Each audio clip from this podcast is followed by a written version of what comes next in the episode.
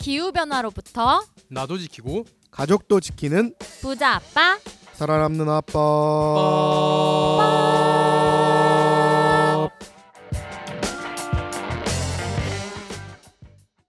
안녕하세요. 팟캐스트 부자 아빠 살아남는 아빠입니다. 기후 변화로 급변하는 경제 산업 구조 속에서 우리들의 가족도 지키고 재산도 지킬 수 있는 방법을 지금부터 알려드립니다. 네 안녕하세요. 어, 팟캐스트에 출연하고 있는 저스틴입니다. 어, 저는 좀 어, 오늘 이 방송에 출연하면서 마음이 좀 무겁습니다. 최근에 비 피해 소식이 많잖아요.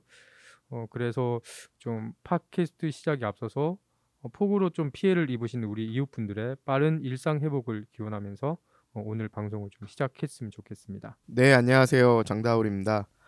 비는 많이 잦아든 것 같은데 마음은 계속 무거운 것 같습니다. 네. 네, 피해 입으신 분들의 빠른 회복을 바라고 또 돌아가신 분들과 유가족 분들에게 어, 안타까운 마음을 전합니다. 네, 비 피해가 아무래도 심각하고 요즘 날씨도 많이 급변하고 있다 보니까 저희가 또 이 이야기를 다뤄보지 않을 수가 없습니다. 메인 뉴스에서 함께 나눠보도록 하고요. 댓글 소개 먼저 해드리도록 하겠습니다. 저스틴 쌤 댓글 소개해 주시죠.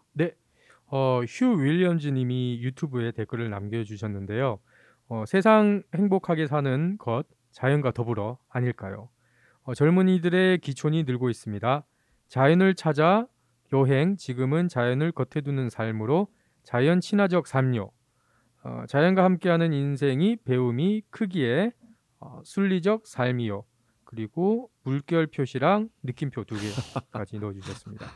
네, 정말 자세한 설명 감사드립니다. 저희는 그럼 광고 듣고 메인 소식 전해드리도록 하겠습니다. 안녕? 난 생물다양성 campaigner 최태영. 이제부터 내가 벌이 사라지면 먹기 어려워지는 것들을 얘기해볼게. 수박, 호박, 배추, 배, 사과, 키위, 딸기, 당근, 오이, 망고, 양파, 멜론, 체리, 레몬, 가지, 라임, 아보카도, 애플파이, 과일, 빙수, 블루베리, 고기, 우유, 크림, 커피, 화채, 아몬드까지? 이거보다도 더 많다고? 꿀벌을 살리고 싶지? 그린피스와 함께 정부에 꿀벌을 지켜달라고 요구해줘. 네, 그리고 진행 중인 이벤트를 알려드립니다. 네, 저희가 지난주에 200 회 특집 에피소드를 진행했는데요. 저희 지식 채널이 여러분들의 사랑에 힘입어 200회를 맞이했습니다. 200회 축하하는 댓글을 남겨주시면 저희가 그 중에 8분을 랜덤으로 추첨해 zero waste 키트를 보내드리도록 하겠습니다.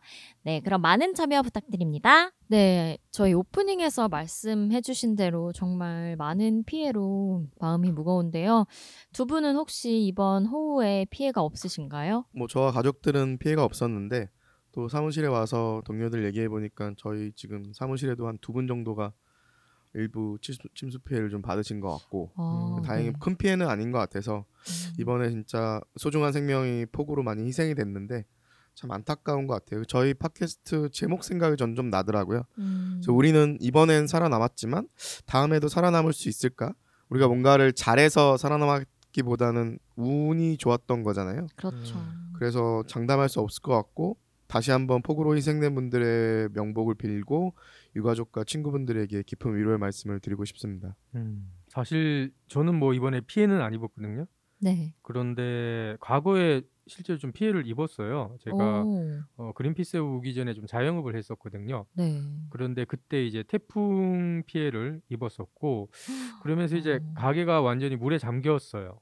어, 네, 그때도 뭐 그래, 그렇기 때문에 뭐 재산 피해도 당연히 입었고 네. 뭐 가- 가게 영업도 오랫동안 지금 할 수도 없었었고 근데 그 당시에 제가 이제 어, 물이 들어오는 장면들 네. 하는 장면들 그걸 막으려고도 했는데 정말 막을 수 없을 만큼 엄청나더라고요. 그 장면들을 음. 직접 목격을 했었고 어, 그런 기억들이 좀 아직도 좀 생생하게 남아 있습니다. 어, 그렇기 때문에 이번에 또 더 큰 피해를 입으신 분들을 생각을 하면 어, 조금 저도 그 당시에 생각이 나면서 그분들의 마음을 조금이나마 좀 이해할 수 어, 있을 것 같습니다. 네, 쌤들 이야기 들으니까 정말 이 살아남을 수 있을까라는 말이 와닿는 것 같고 또 굉장히 음. 무섭게 느껴지기도 해요. 이게 더 음, 이상 남의 일이 아니고 음, 또 한편 우리가 이렇게 자연스럽게 느, 느리는 것들도 어, 누릴 수 없는 사례도 볼 수 있었는데요. 지역에서는 이제 노후된 케이블이 이, 음. 이비 피해로 인해 고장 나서 인터넷도 끊기고 또 음. TV도 끊기고 이런 사례가 있었다고 하네요. 정말 음, 음.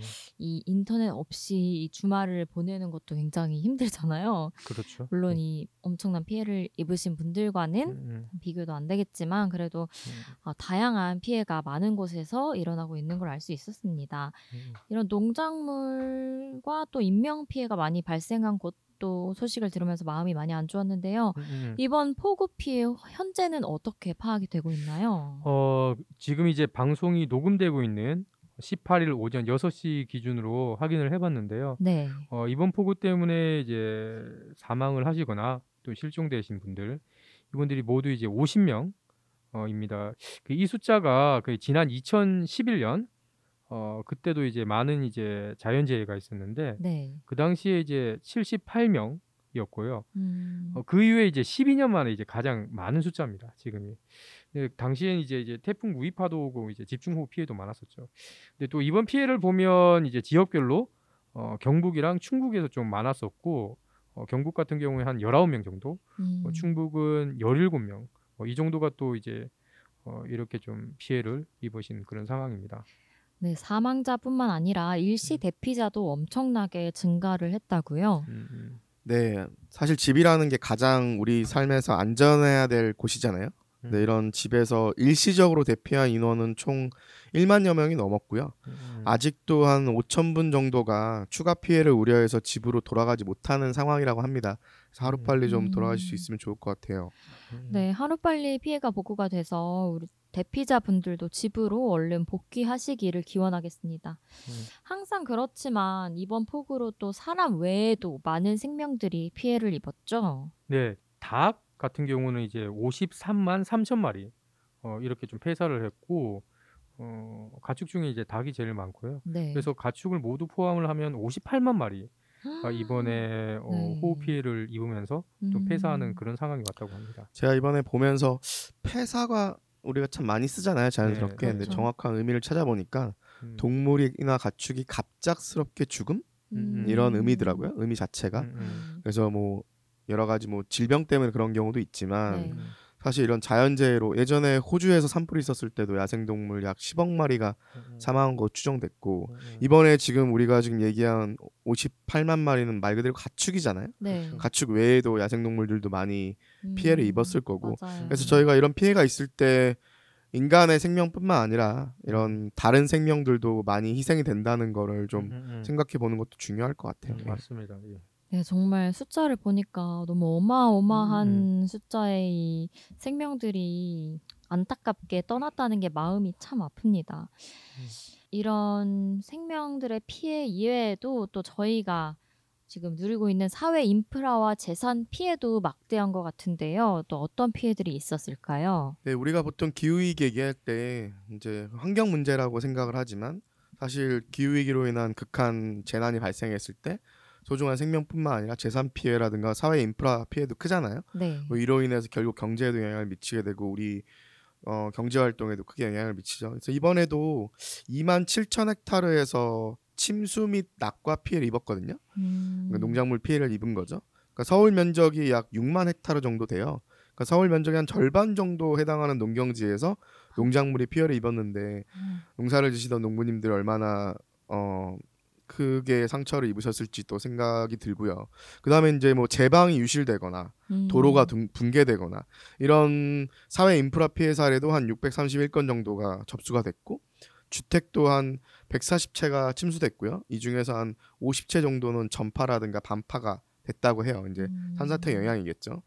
그리고 전국적으로 도로도 한 270곳이 넘는 곳이 도로도 음, 파괴됐고 하천변은 800곳이 넘는 곳이 통제됐고 보통 둔치에 주차장들 많잖아요. 음. 네. 예, 거기도 이제 250곳 이상이 통제 중이니까 이런 부분에서 사회 인프라 피해들이 음. 생기는 거죠. 이거 음. 이거는 당연히 경제적인 피해로도 돌아오고, 돌아오고 사회 인프라라는 게 우리가 삶을 안전하게 영위할 수 있도록 있는 시설들인데 네. 이런 것들이 파괴되면 파괴될수록 우리의 삶이 또좀 불안해진다고 또 볼 수 있겠죠. 2020년 역대 최장 장마 때이 음. 비의 이름은 기후 위기라는 말이 회자되기도 했었는데 그렇죠. 사실 그 당시에는 사람들의 음, 기후 위기에 대한 인식이 지금만큼 크지 않았던 것 같아요. 연결을 잘 안 하기도 했죠. 네. 이상 기후는 항상 있었던 거니까. 그러니까 맞아요. 2020년에 제, 제가 판단하기에는 이런 것들이 서서히 이제 연결을 하는 네. 어, 그런 계기가 조금 시작이 되었던 것 같고 네. 그리고 2022년을 보면 구글에서 한국 같은 경우에 제일 많이 검색했던 게 기후 변화였잖아요. 맞습니다. 네, 그리고 2020년 그 이후로 어, 제가 캠페이너 생활을 하면서 보면 언론에서 네. 기후 변화 팀들이 네. 많이 생겨나기 그쵸. 시작을 했어요. 네, 한 그- 3년 예. 전에 비해서 예. 그래도 점점 이제 이 기후 위기에 대해서 사람들이 많이 좀 음, 인식을 하게 되고 있는 것 음. 같고 변화가 음. 점점 커지는 것 같아요. 음, 맞습니다. 네, 그런데 이 뉴스를 보니까 이 같은 기후 위기 피해가 음. 우리나라의 문제만이 아니라고요. 음, 맞습니다. 그 사실 지구 온난화, 기후 위기, 비유 변화라는 것은 한국에서만 일어나는 것이 아니라 전 세계적인 현상이잖아요.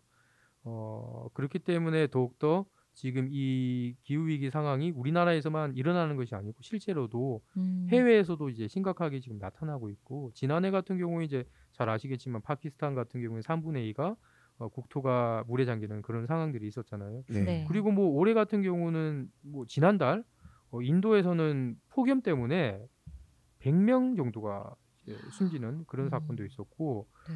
그 뉴델리 같은 경우에서는 이제 아 야무나 강이라고 있대요 뉴델리에 음. 그래서 이 강이 어, 범람을 하고 45년 만에 최악의 홍수 피해를 입었다고 합니다. 아이고. 그러면서 이제 폭우 피해 같은 것들 때문에 지금까지 이쪽은 600명이 넘는 사람들이 숨졌어요. 음. 그리고 뭐 멀리 있는 유, 유럽 같은 경우 여기 로마에서는 이제 폭염 때문에 시민들이 뭐 기절하거나 어.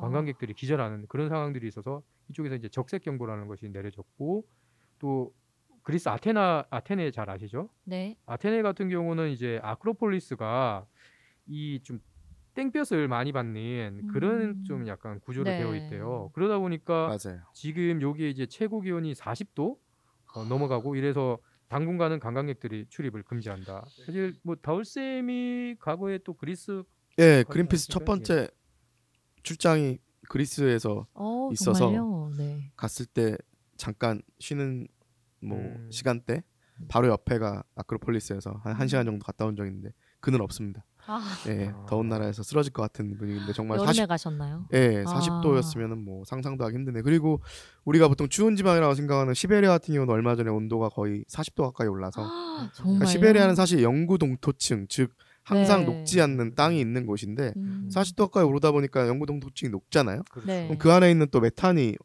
공기적으로 방출이 된단 말이에요. 탄저균도 네. 나오고. 예, 그러면은 그쵸 얼마 몇 년 전에 탄저균도 나와서 사람들한테 음. 피해를 입히기도 하고 음. 이런 것들이 다 악순환인 것 같아요. 음, 아, 맞습니다. 정말 음. 40도라고 하니까 상상이 안 가는데요. 막 음. 찜질방에서 살고 있는 기분일까요?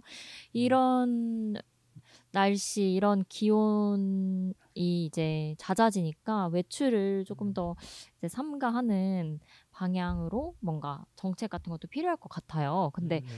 지금 현재 우리나라에서는 이런 피해를 예방하기 위해서 음. 대응이 어떻게 되고 있는지도 궁금한데요. 뭐 뉴스 통해서 잘 보신 것처럼 이번에 폭우가 또 가장 심했던 시기에 마침 윤석열 대통령이 해외 순방 중이셔서 네. 뭐 현지에서 지시를 내리기도 하시고 어, 우리나라에도 기본적으로 재난관리 체제가 성립이 그 수립이 돼 있으니까 음, 어, 이번에도 최대한 빠르게 사람들을 대피시키고 네. 대응을 하라라고 정부는 주문을 하지만 네. 뭐 매번 우리가 이런 재난의 순간에서 겪는 건데 음. 그런 시스템들이 항상 잘 돌아가는 게 아니니까 이번에도 지금 맞아요. 계속 밝혀지고 있는 상황이지만 가장 피해가 심했던 청주에 있, 있는 그 지하차도 꺼내서 충분히 또 막을 수 있었던 인재였지 않나라는 음. 부분들이 지금 또 드러나고 있어서 그러니까 참 늦장 대응도 안타깝고 시스템이 있음에도 불구하고 잘 굴러가지 않는 음, 이런 음. 부분이 계속 반복되는 거죠. 그 다음에 음.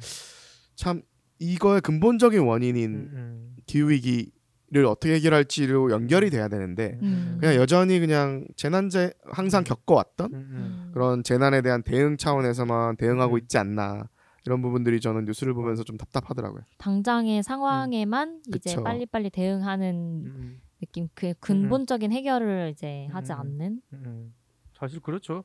원래 기후 위기가 우리 관련 정책을 보면 크게 두 가지로 나뉘잖아요. 네, 하나가 이제 기후 적응이고 하나가 이제 온실가스 감축. 네, 어, 사실 이제 기후 적응 그러니까 결국 이런 사태가 일어나는 데 대한 이제 방제, 예방 어, 이런 것들을 하는 것 어, 그것도 저는 중요하다고 생각을 해요. 하지만 어, 이번 사태에서도 보, 보는 것처럼 아무리 우리가 대비를 하더라도 한계가 있을 맞습니다. 수밖에 없는 것이고 네. 그렇기 때문에 근본적으로는 이 온실가스 배출을 이제 줄여야 하는 거잖아요. 음, 사실 지금 이제 인류가 석탄, 석유, 가스 같은 이 화석 연료를 쓰면서 이미 이제 산업화 산업혁명 보- 이전보다 1.2도가 오른 그런 상황이고 지금 우리가 그 피해를 좀 입고 있는 상황인데 어 그런데 지금 당장 인류가 이제 온실가스 배출을 0으로 만들어도 네. 사실 향후 이제 수십 년 동안 이미 배출된 온실가스 때문에 기온은 기온은 계속 오르게 되어 있어요. 음. 그게 참 예. 무서운 부분이죠. 이게 네. 약간 뚝배기 같은 거거든요. 아. 뚝배기는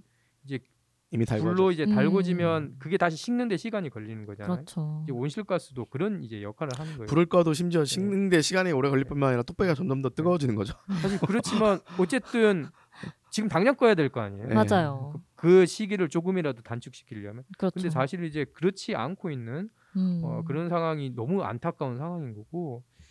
그, 뭐 하여튼 이런 상황들 때문에 이미 이제 유엔 기후 협약에서는 이제 얘기를 하고 있는 게 네, 과학에 기반을 두고 우리 전 세계가 지금부터 지금 당장 온실가스를 해마다 줄여서 2030년까지 현재보다 어, 절반 정도 그리고 음. 2050년에는 온실가스 배출이 0이 되게 음. 네, 그렇게 해야지 그나마 우리가 어, 지구 어, 기후 위기에 이제 뭔가 안전선이라고 얘기를 하는 1.5도 이 목표를 지킬 수가 있는데 음. 어, 좀 그렇게 안 되고 있는 점 네. 어, 너무 이런 이제 이제는 대통령의 입에서까지 이제 이게 기후 위기로 인해서 발생을 하는 거라는 얘기가 나오고 있음에도 불구하고 네. 실제로 우리나라의 정책들은 온실가스 감축에 있어서는 너무나 더디게 가고 있는 것들 그게 좀 안타까운 상황인 것 같습니다. 오늘 1부에서는 저희가 현재 일어나고 있는 피해 상황과 또 어, 우리나라의 대응 그리고 어떤 것이 근본적으로 해결이 되어야 파국적인 이 상황을 막을 수 있는지에 대해서 또 저스틴 쌤이 말씀을 해주셨는데요. 앞으로 또 지금 1.5도로 제한하기 위해서 전 세계 각국들이 어떻게 나아가고 있는지 또 그리고 앞으로 우리가 어떤 식으로 이 근본적으로 조금 더 해결해 나갈지에 대해서는 저희가 다음 주 2부에서 다시 설명드리도록 하겠습니다. 네, 그럼 오늘 함께 해주신 청취자 여러분 감사합니다. 감사합니다. 감사합니다.